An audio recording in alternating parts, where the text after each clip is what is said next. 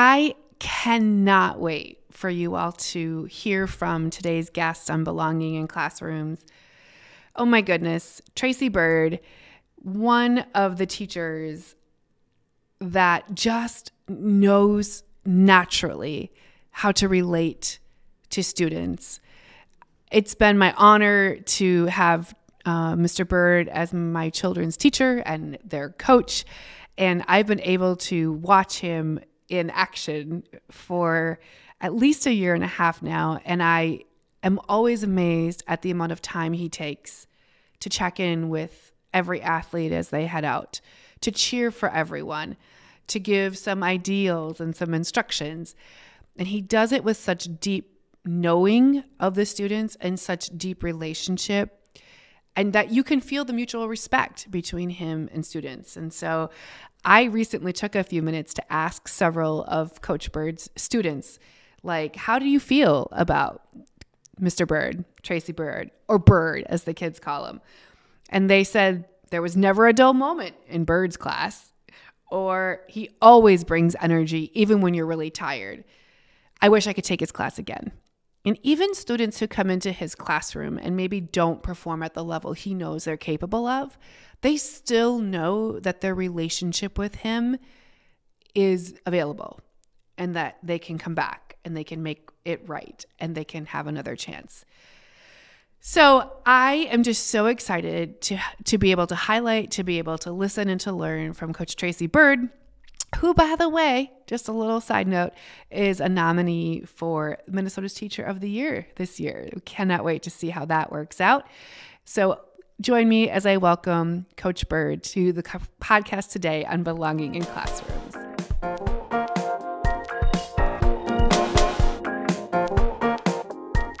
Tracy Byrd, welcome to the podcast. Well, thank you. It's good to yeah. be here. Yeah. so, okay, I know from being able to watch you both on the field and in the classroom and in the hallways and after school that you prioritize high or relationships with all of your students. Like I know how important relationship mm-hmm. is. Mm-hmm. How do you find the capacity for that? it's that's a very good question. You're I, welcome. I, You're welcome. I, I, honestly don't know. It's just something that mm-hmm. that I do. It's what I know is to get the athlete to get the student to do and give me their best yeah. I have to be there for them. And so as whatever that takes whatever that looks like is what i have to do in order to get that out of them. Okay but you notice so many details about students like I watch. Do, do you know that sometimes at a track meet I'm watching you and you're working like I saw this today. Check it on this right now. You like your sunglasses this way. You like this this way, right? And and so how is that? Is that a conscious thing that you do, or is that just a not? Like, were you just always great at relationships? It's it's a little bit of both. I've worked at it. It some of it comes easy, but it's just re- realizing that you know certain students like certain things. Yeah. And so I kind of remember you know, handshake with one student looks like this, fist bump with this student, toe tap with this student. We say hi this way to this student. I mean, it's it's just again, what do they need to be at their best, and then it's my job to remember what that is and have them at their best. Okay, so you and I have had long conversations about high standards mm-hmm. for every student. Mm-hmm. So like I know and I know that's a priority for you. Like you you want them to do their best mm-hmm. when they come in the room no matter what else is going on for them. How did you come to that view as a teacher? I think it started at home. I feel like it did. My mom had very she was very casual but had very high you're not just going to lay around and do nothing. Mm. Then as I got older it was just kind of one of those if you're going to do something, why not do it the best way you know how? Like, wh- why would you not give your all? Hmm. I guess why would it be okay to be second best? And so that just became my mindset. And now, fortunately or unfortunately, those are that's what my students get. Like every time you walk through the door, we are going to strive for excellence. Period. We're going to struggle to get there, but we're definitely going to strive for the excellence. I've seen students, you know, talk to you and really name that they didn't like regret that they didn't work harder for you. And I think that speaks to the to the both like the they they feel a deep sense of belonging in your classroom, even if they don't always have the hmm. maturity to show that with their actions. That's the one. That's the good thing and the bad thing about the job and ninth grade. Hmm. And it's like you know, it is that whole that planting that bamboo. Like I might not see it. I want to. Like I really want to. It makes me feel good. It it it fills me to know like that worked. So hmm. now I can try it again. But there is some maybe not this year. Maybe it's going to be next year. Maybe it's their junior year. Maybe it's their senior year. Maybe it's two years after. But it's it's going to click sometime. And you know, it, I'm just trying to shorten that gap of when it clicks. So most students haven't had a teacher of color before they had you. Um, I know my daughter did not have a teacher of color before she had you, and my son still hasn't, right? But like, so how? And I, I also know that um, many students of color that I know name the different feeling that they have in your class. So how is your class different? That's a very good question because literally the three of us that teach ninth grade English do the same thing pretty much on the same day, pretty much at the same time during class.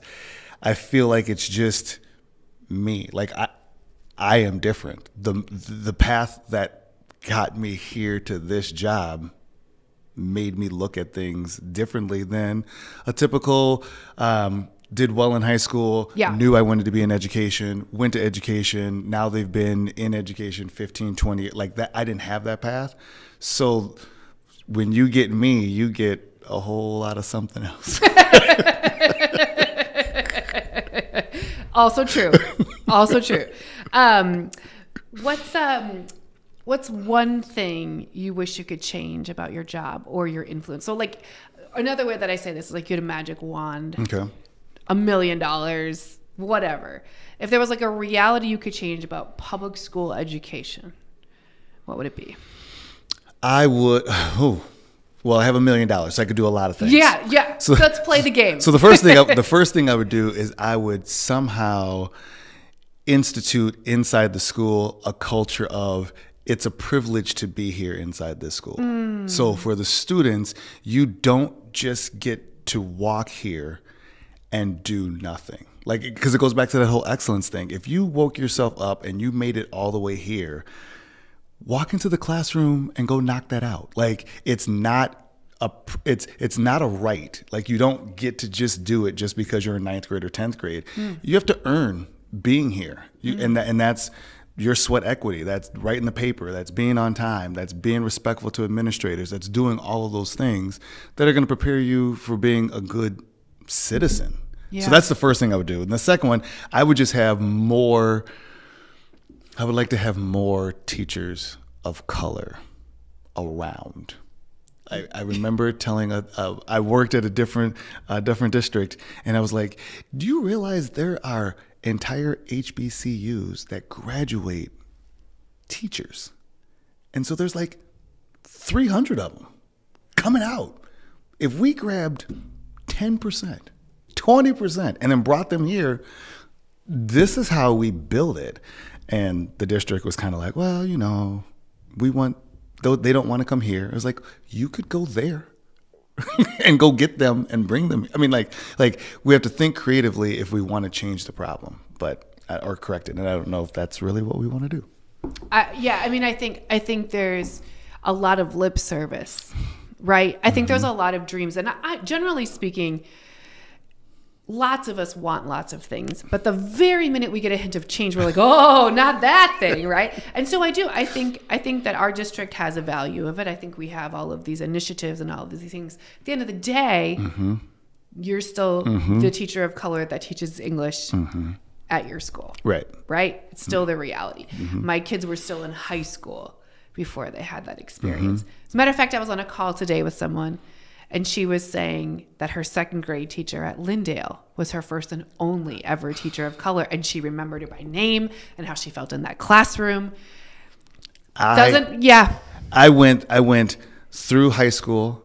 I went college a couple of times, and then had my first educator of color. Like I, I, I had gone through, and so part of this is I want to make sure that other students don't go through Washburn where I graduated and say, I didn't have Yeah. this, I didn't have that. No one told me this, no one told me that. So that's a lot of my motivation is you won't be able to say that because I'm going to tell you this, I'm going to show you this, I'm going to put this in front of you, I'm going to do the things that I don't remember if they were done for me, but I don't Yeah. remember it. So clearly it wasn't memorable. So I want to make sure for you it is.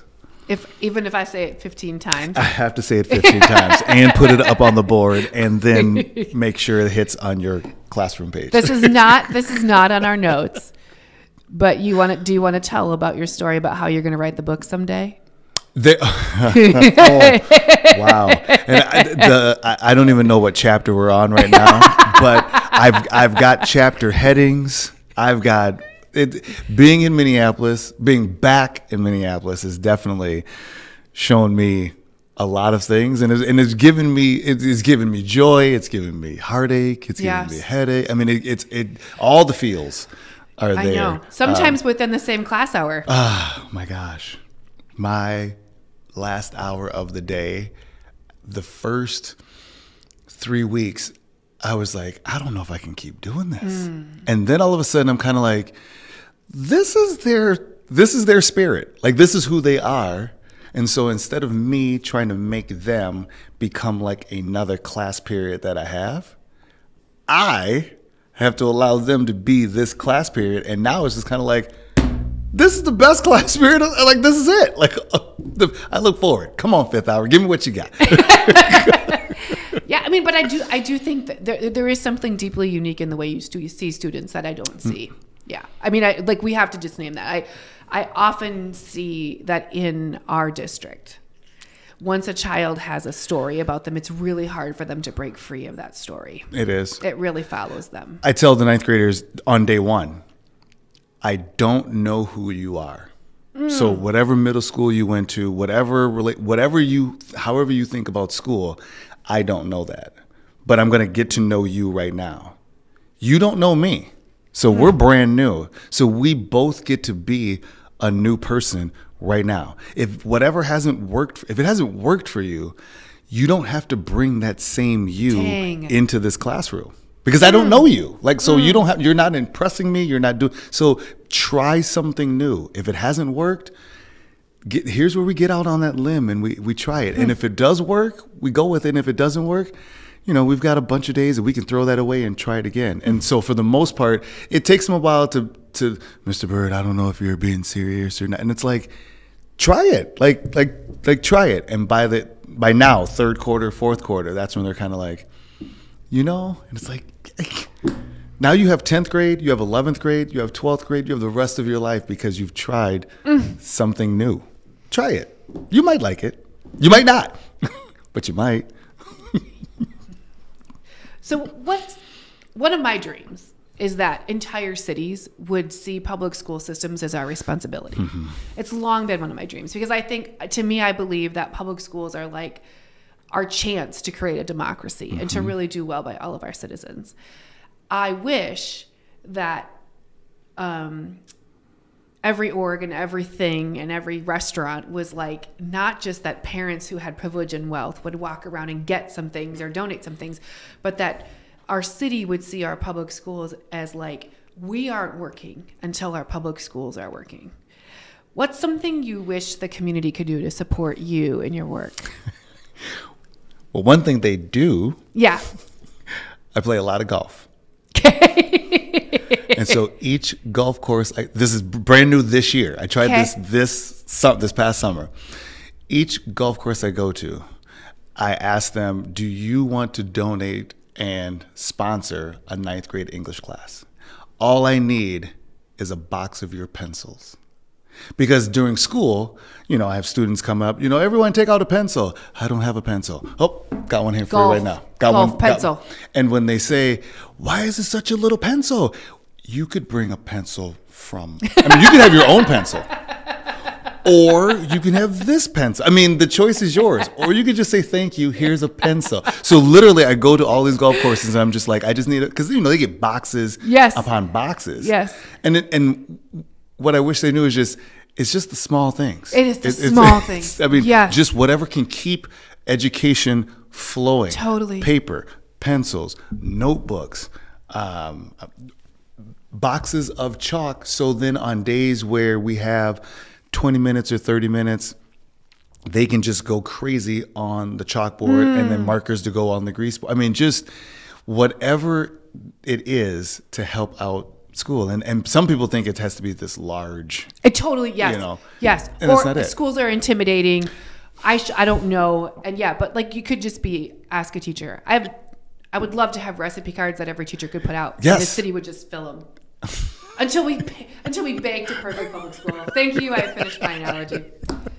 Um, okay, tell me a story about an impact that Minneapolis Public Schools has had on you. you can. do- It doesn't have to be the biggest one, or the negative one, or the positive one. Okay. It can be whatever you want it to be. I don't like riding the buses um, for for athletics because multiple times the buses have left us. I mean, one of my first years coaching at Washburn, we are at Fridley, and we bring two buses over, and only one bus comes to pick us up.